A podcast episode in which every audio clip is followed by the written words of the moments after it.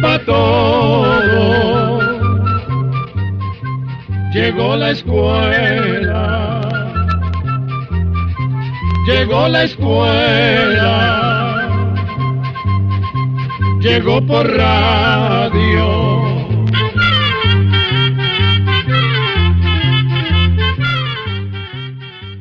Permite que el presente te recompense muy bien tu futuro. Siembra bien hoy, siembra conocimiento y llega a tus metas. Como siempre, es un gran placer estar con ustedes en esta nueva edición de Oigamos la Respuesta, el programa del Instituto Centroamericano de Extensión de la Cultura, con nuestro lema, comprender lo comprensible es un derecho humano. Hoy vamos a saber si se conserva aún el Santo Sepulcro de Jesucristo. Sabremos cuántos años puede vivir un caballo. ¿Y cómo es el cáncer de piel? Ustedes proponen y gracias a esta radioemisora podemos llegar hasta sus hogares con las respuestas, invitándoles, como todos los días, a que nos envíen todas las preguntas que quieran. Y bien amigos, aquí está la primera consulta que nos la hace la señorita Madeleine de Los Ángeles, que nos ha enviado un WhatsApp desde Nicaragua.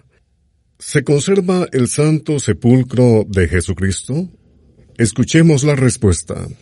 Según se lee en el Nuevo Testamento, después de morir crucificado, el cuerpo de Jesús fue llevado por José de Arimatea a una tumba de su propiedad cavada en una roca. La tumba estaba en un huerto situado cerca del lugar en donde habían crucificado a Jesús.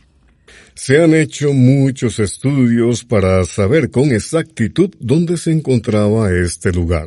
La gran mayoría de cristianos aceptan que fue en el lugar donde estaba el Monte Calvario, lugar donde fue crucificado Jesucristo. El Monte Calvario está en Israel, en la parte antigua de la ciudad de Jerusalén. Vamos a contarle que a lo largo de 2000 años, en este lugar se han construido y destruido varias iglesias. La que existe hoy en día se llama la Basílica del Santo Sepulcro. La tumba donde posiblemente estuvo el cuerpo de Jesús está en una pequeña capilla dentro de la basílica. Y detrás de esta capilla hay un pequeño cuarto donde hay una piedra que señala el lugar donde supuestamente se enterró a Jesús. En la tumba no se encuentra ningún resto del cuerpo de Jesucristo, porque, según dicen las Escrituras, Jesús resucitó y subió a los cielos. Cada año, miles de cristianos y turistas de todo el mundo llegan a Jerusalén para venerar este lugar tan sagrado. Según cuentan quienes han estado allí, el olor a incienso, unido a los cantos y rezos de la gente, despiertan una intensa y fuerte emoción entre todos los presentes. Amigos, en nuestra ruta musical vamos a ir al norte de América, a México, con una canción de las Jilguerillas de México y la canción Ojitos Verdes.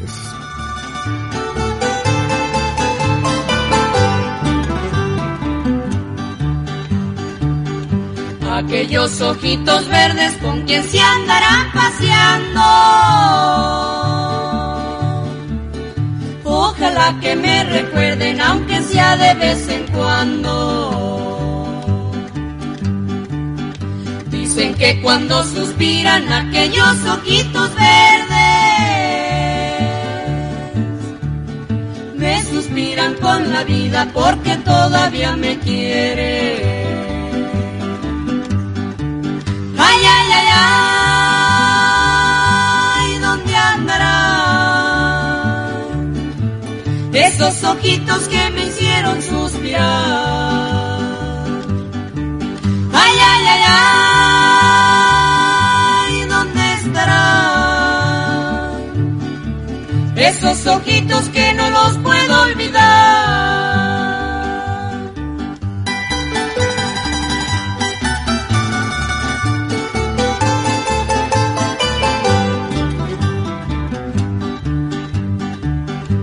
Vuela, vuela, pajarito, pero si a mi vida vuelve, de ser con dos ojitos, pero tienen que ser verdes. Cuando voy por esos campos y me fijo en los laureles, parece que estoy mirando aquellos ojitos verdes. Ay, ay, ay, ay, ¿dónde andarán esos ojitos que me hicieron suspirar? Ay, ay, ay, ay,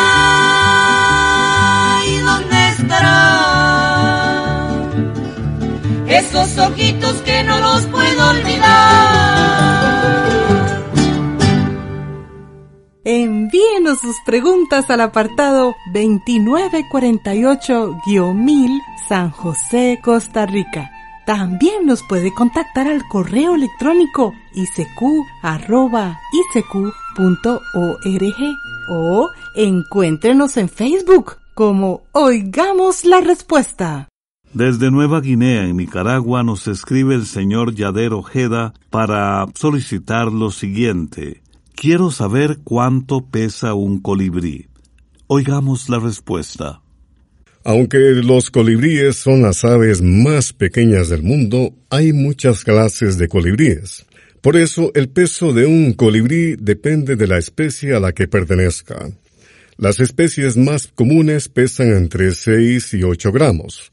Pero el colibrí más pequeño del mundo se llama el colibrí abeja y pesa apenas unos 2 gramos. Los colibríes más grandes pesan unos 20 gramos. También queremos contarle que estas aves de tan bellos colores son nativas del continente americano. Por eso muchas personas que aman las aves vienen desde lugares lejanos en otros continentes para poder observarlas. Se calcula que existen unas 300 clases distintas de colibríes y 55 de estas especies viven en Centroamérica. Los colibríes se alimentan principalmente del néctar de las flores, de mosquitos y de algunos insectos pequeños. Frecuentemente llegan a los jardines donde encuentran flores con que alimentarse. Las buscan de colores vistosos o que tengan una forma alargada como un tubo, porque en esta clase de flores pueden meter fácilmente su largo pico para chupar el néctar. Una de las cosas que llaman la atención es que, siendo tan pequeños, le dediquen tanto tiempo a alimentarse. Imagínense que un colibrí come hasta 8 veces por hora, y para lograrlo debe permanecer volando en un solo lugar, lo que significa que necesita mover sus alas más de 60 veces por segundo. Saludos amigos, nos complace transmitirles cada día el espacio Oigamos la Respuesta. ¿Cuántos años puede vivir un caballo? Es la pregunta del señor José Ángel Morales Mora. Nos ha escrito desde Heredia, Costa Rica, y aquí está la respuesta. No se puede decir exactamente cuántos años puede llegar a vivir un caballo, porque esto va a depender, entre otras cosas, de la raza, de la salud que tenga y del cuidado que se le dé. Sin embargo, como término medio, se puede decir que un caballo vive entre 25 y 40 años, aunque hay caballos que han llegado a vivir bastante más, como fue el caso, por ejemplo, de un caballo muy famoso en Inglaterra conocido como el Viejo Billy, que murió cuando tenía 62 años. En general, se puede decir que los caballos de razas de mayor tamaño tienen una menor esperanza de vida que los de razas más pequeñas. Por ejemplo, los llamados caballos de tiro, que son muy grandes y pesados, pueden llegar a vivir entre 25 y 30 años, mientras que los ponis, que son caballos muy pequeños, en general viven unos 40 años, llegando algunas veces a vivir hasta 45 años. Otros caballos que viven bastante tiempo son los criollos, que al igual que los ponis, pueden vivir unos 40 años. En nuestra sección musical compartimos con ustedes una creación de Belice, con su música particular, con su sabor caribeño y con su identidad. Coming Home Belice, con Bella Caribe. I was born the city, in the little city of Belize, in a country way over there near the Caribbean Sea. I'm coming home, coming home, coming home, Belize. I'm coming home, coming home, coming home to see your sunlight, rain at night, cool breeze blowing free. The gods upon the Maya ruins, majestic sight I'll see. Your little keys, coral reef, lighthouse standing tall. The market on the riverside, my people most of all. This legacy my mama gave me. Watch the stars, kiss the moon goodnight. I know this place is mine. I'll take a trip to Angle Creek, visit old Cebu, in Placencia and Baraboo, my love will start to bloom. From the Sarstoon River to Rio Hondo and up the Blue Lagoon, in Mountain Pine Ridge, the silver streams will wash away my dreams. I'm coming home, coming home, coming home, Belize. I'm coming home, coming home, I am coming home to see the swing bridge turning in the evening to let the boats go by. I wake up yawning, see the dawning of a city I call mine. I'll shed a tear, a happy tear, and for you I'll sing this song. I'm coming home, coming home, coming home, Belize. I'm coming home, coming home, I'm coming home to see. También puede contactarnos a través de un mensaje de WhatsApp al teléfono código de área 506, número 8485-5453. Regresamos de la música, amigos, y aquí está la siguiente consulta de el amigo oyente José David López Jarquín. Nos ha enviado un mensaje desde San Marcos, Carazo, Nicaragua. ¿Cuándo es que las personas vivían más tiempo? Pues he escuchado que en décadas o siglos pasados, la gente era más longeva que la de ahora. Vivían 90 y hasta 100 años, pero he leído que más bien ahora se vive más y que en el futuro la gente vivirá aún más. Escuchemos la respuesta. En general se puede decir que actualmente la mayoría de las personas viven más tiempo que antes. Esto se debe principalmente a los adelantos de la medicina y a que las condiciones de higiene y de vida en general han mejorado en muchos países. En el tiempo de nuestros abuelos, por ejemplo, muchas señoras morían a la hora del parto y muchos niños no llegaban a cumplir ni siquiera el año de vida. Las familias eran numerosas, pero en todas había uno o más angelitos, como se les decía a los niños pequeños que morían. Además, como no había tratamientos médicos para evitar ni tratar muchas enfermedades, muchos adultos relativamente jóvenes también morían. Pero esto no quiere decir que antes no hubiera personas que vivieran bastantes años, es decir, personas que vivían 90 años o hasta más, pero no era la mayoría de la población. Eran algunas personas muy sanas, que se mantenían activas en las labores del campo y posiblemente tuvieron la dicha de no heredar enfermedades de sus padres y que además vivían en lugares donde las condiciones de vida eran sanas y favorables. Vamos a contarle que según los censos que se han hecho en todo el mundo, la esperanza de vida ha ido en aumento y se cree que seguirá aumentando. De manera que un niño que nace hoy día tiene más esperanza de poder llegar a vivir más años que uno de los que nacían en tiempos de nuestros abuelos. Como dijimos, Esto se debe en gran parte a los adelantos de la medicina que tienen un papel muy importante en la duración de la vida humana.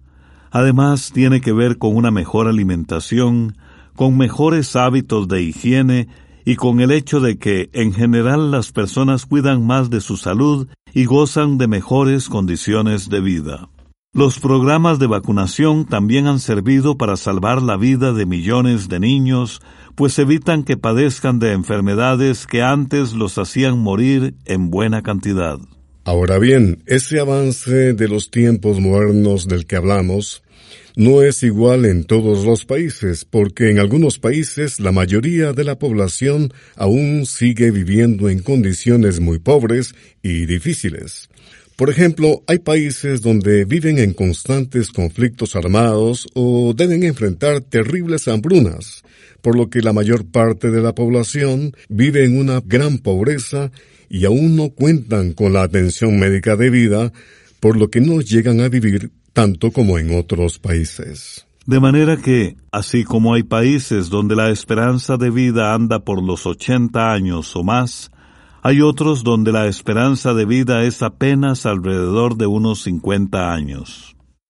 La música genera diferentes reacciones en quienes la escuchamos. La agrupación costarricense Sonámbulo Psicotropical nos deja escuchar su canción Habichuela.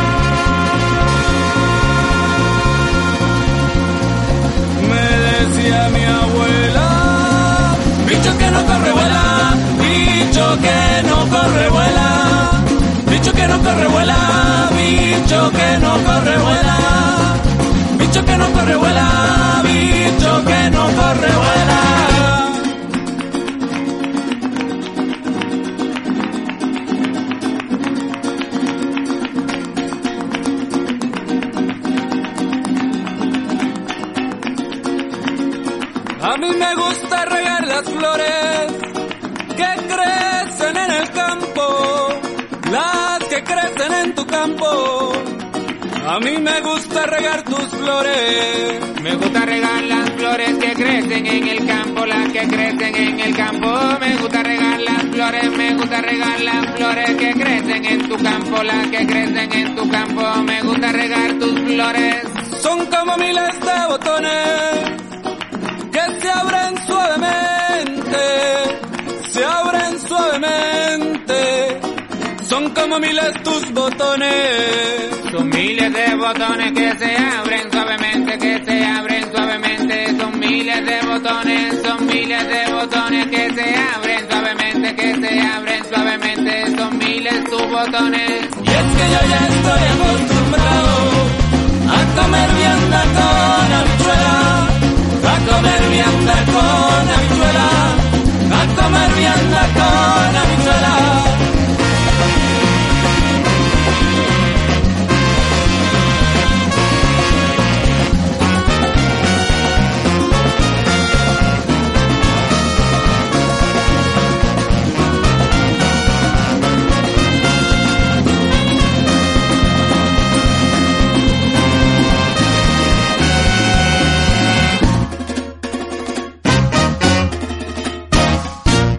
Comprender lo comprensible es un derecho humano.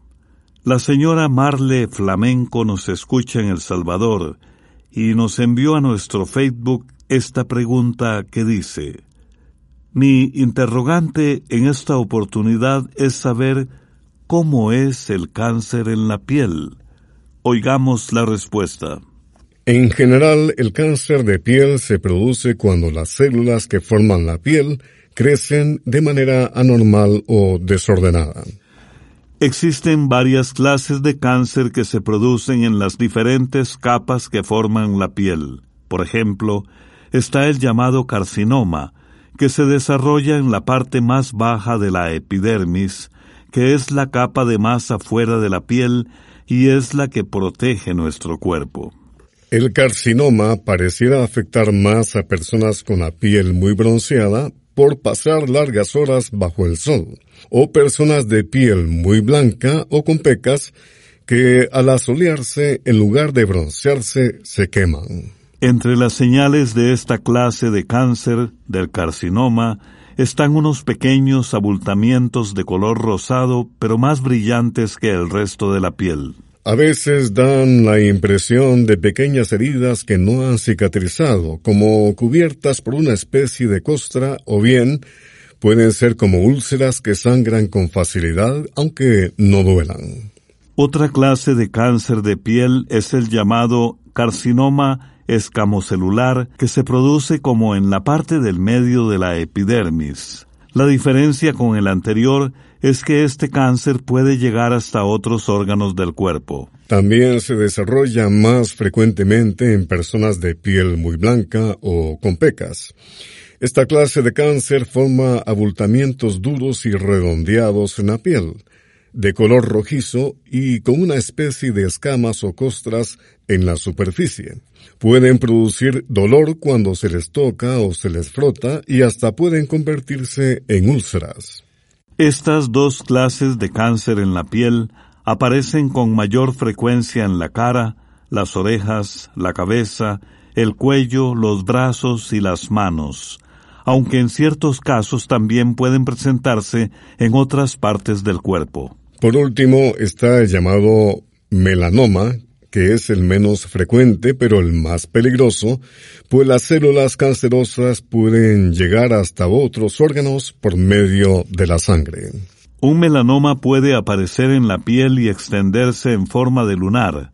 En algunos casos hay lunares que se tienen de nacimiento que llegan a convertirse en melanomas. Por eso es importante estar atentos en caso de que un lunar empiece a doler, que éste sea grande, se le haga costra o cambie de color. En estos casos, lo mejor es visitar a un médico lo antes posible.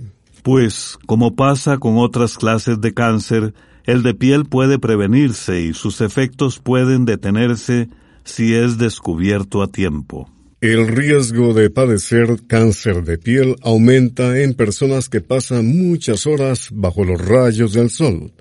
Por eso es importante buscar la sombra en la medida de lo posible y usar ropa que proteja el cuerpo y, si es posible, también usar bloqueador solar.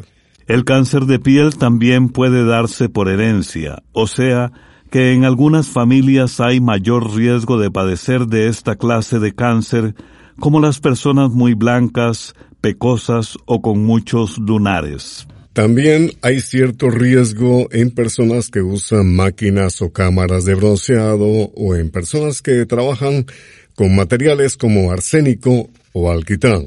Se recomienda estar muy atentos en caso de que aparezcan manchas abultadas, que duelan, de colores azulados, lunares o llagas en la piel. Si así fuera, lo mejor sería visitar a un médico, ojalá un médico dermatólogo, que es el especialista en enfermedades de la piel. Estos médicos trabajan en todos los hospitales grandes.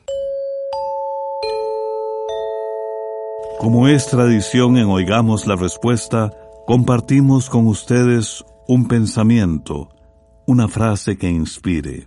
Esta de Maya Watson, periodista estadounidense, dice: el aprendizaje es un regalo, incluso el dolor es un maestro. Programa de Control 03. Y así llegamos al final del programa del día de hoy. Mándenos sus preguntas al apartado 2948-1000 San José, Costa Rica. También puede enviarnos sus preguntas al correo electrónico icq@icq.org o encuéntrenos en Facebook como Oigamos la Respuesta. Recuerde que comprender lo comprensible es un derecho humano. Llegó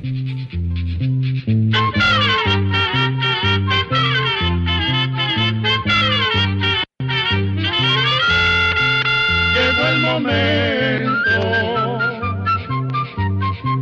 de despedirnos. Se va a la escuela, se va cantando.